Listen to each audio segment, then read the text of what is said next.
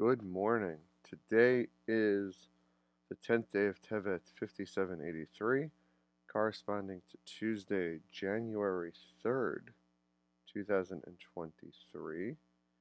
Today we will look at the second part of chapter 9, and the Alter Rebbe describes here that we have to see our life in a way as a battle.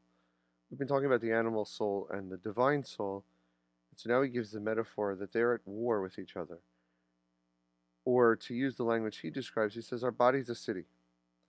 Right? Our this object that we inhabit is a small city that has two rulers, the divine soul, the animal soul, which he will also define in this chapter as the Yetzer Tov and the Yetzer Hara, or the good inclination and the evil inclination, which we will define a little bit more shortly.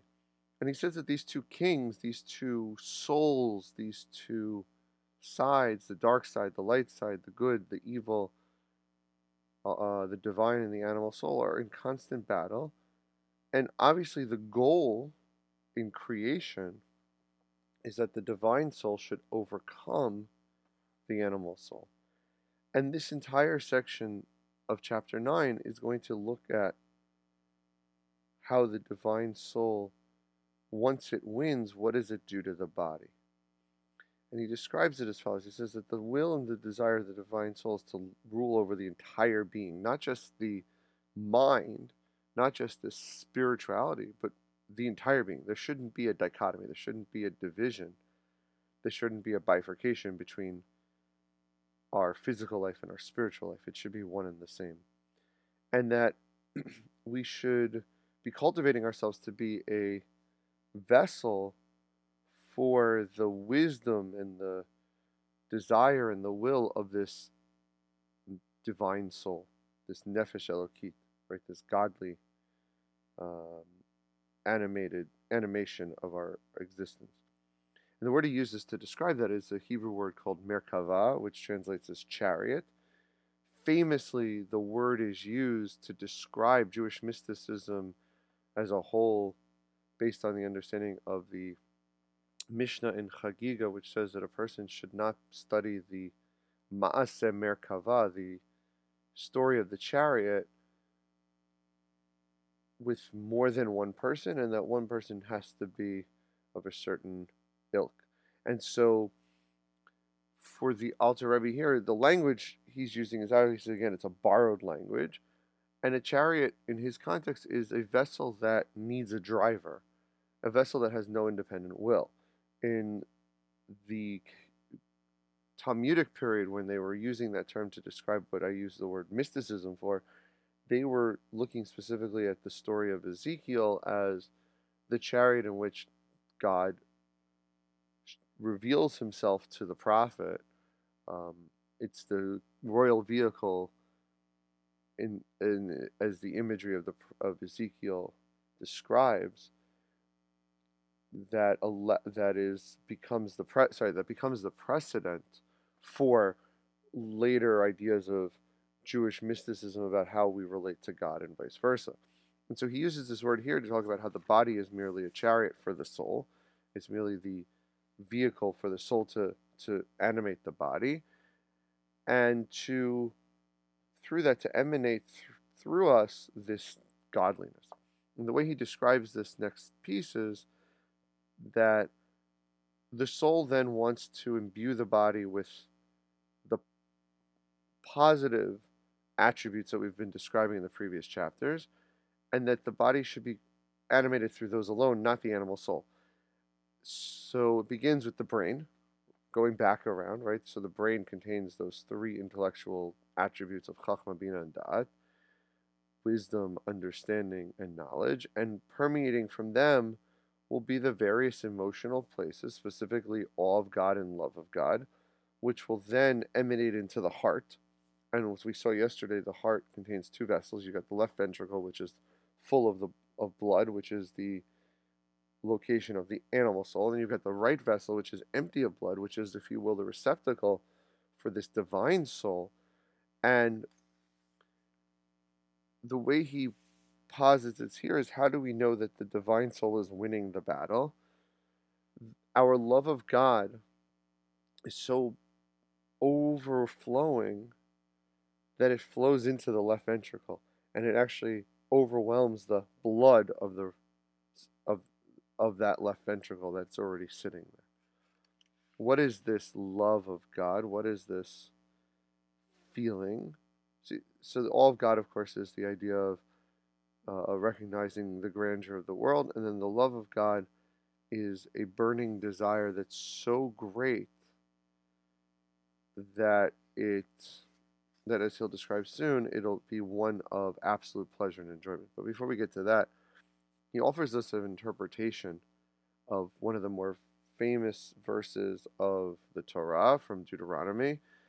In the verses of the Shema, you should love your God with all your heart, with all your soul, and with all your might.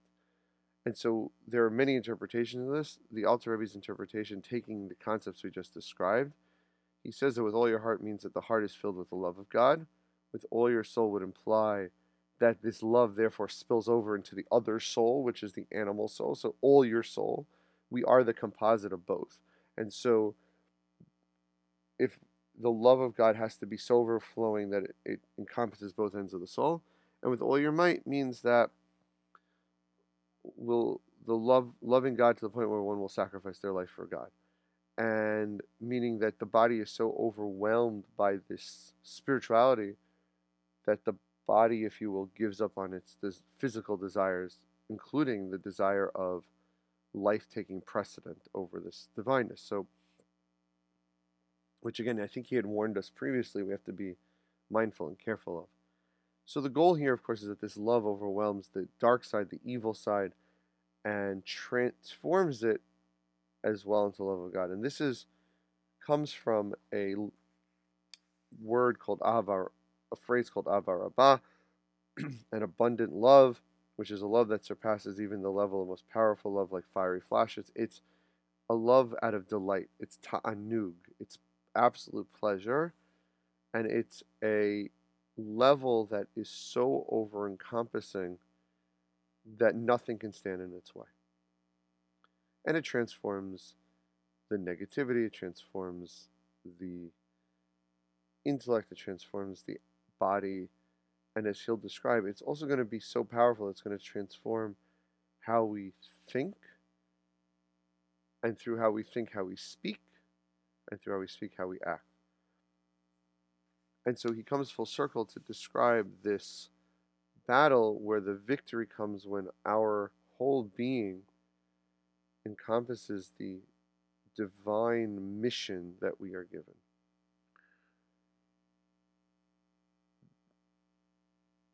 And briefly, the Alter Rebbe then goes on to say, oh, and by the way, if the animal soul overcomes, then it's going to be the opposite, right? So if the animal soul, which is the, the biological, right? So the left ventricle is full of blood, so it's going to easily pump through.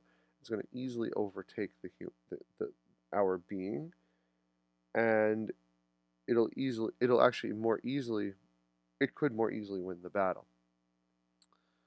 at the end of the chapter he then speaks about one more idea with this soul and with this inclination so there's another interpretation of the phrase with all your heart that suggests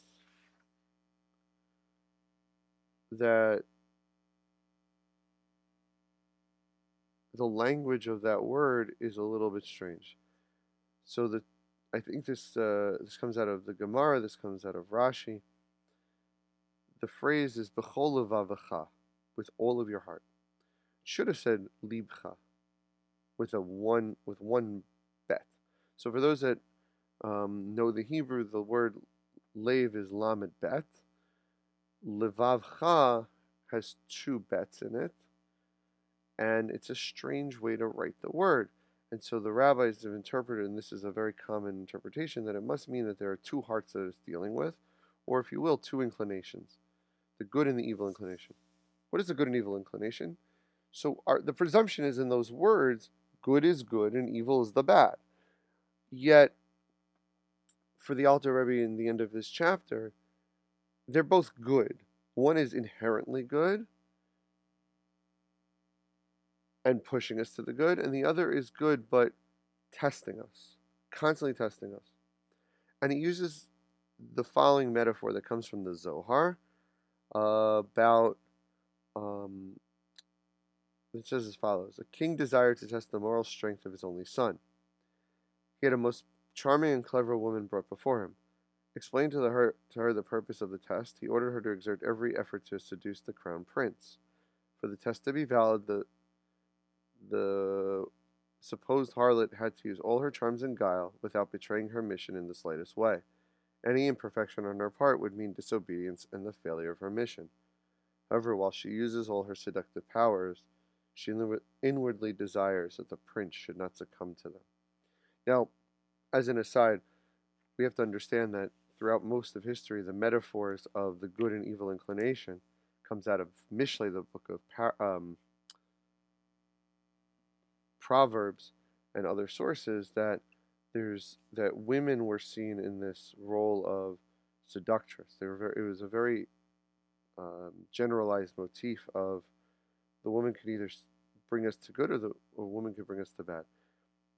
Again, these are one of those things that over centuries and in our modern ethic can be very troublesome and at the same time can provide us with an understanding. What's his what's the story? the Yetzer Hara, this evil inclination, its job is to be a test for us. Its job is to be a stumbling block for us. In the Hasidic world, this was a very powerful idea that we are always being tested and that the test is being set up by God. Why are we being tested? We could get into that argument. Should we be tested? Should we not be tested? But the metaphor of a test, a constant test, where the goal really is for us to succeed and for it to fail, it needs language to be expressed. So in for hundreds of years, that language was through the eyes of this seductress. Um, I'm not trying to gloss over it. I think that there's a lot of issue with that, but I think we, again, as I've said in many other contexts, to throw out the underlying premises based on how we get there can be very challenging. Reality is that if we were to write this parable today, we would talk about a king put a variety of stumbling blocks in our way purposefully so that we would overcome them. And the goal of the stumbling blocks, these people who are put in our way or the situations, is that we should overcome them, that they should actually fail. But they need to put all their efforts in to make sure that they don't. And of course, just because you put all your efforts in doesn't mean that you're going to succeed. The goal is to still have that quote unquote failure.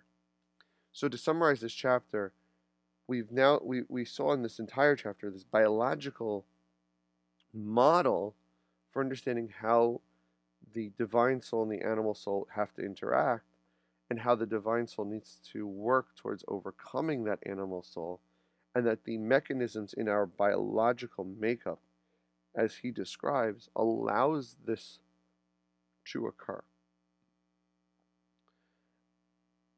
and so the message for today if you will is it's our job and our mission to be working towards to actually be working actively towards creating a situation where the divine soul is our driver, not the animal soul, so that we are working towards that growth in spirituality. It's a constant battle. And again, taking into the guys the overall thesis that this is a book about the Benoni, the one that's in this constant battle, this chapter really gives us a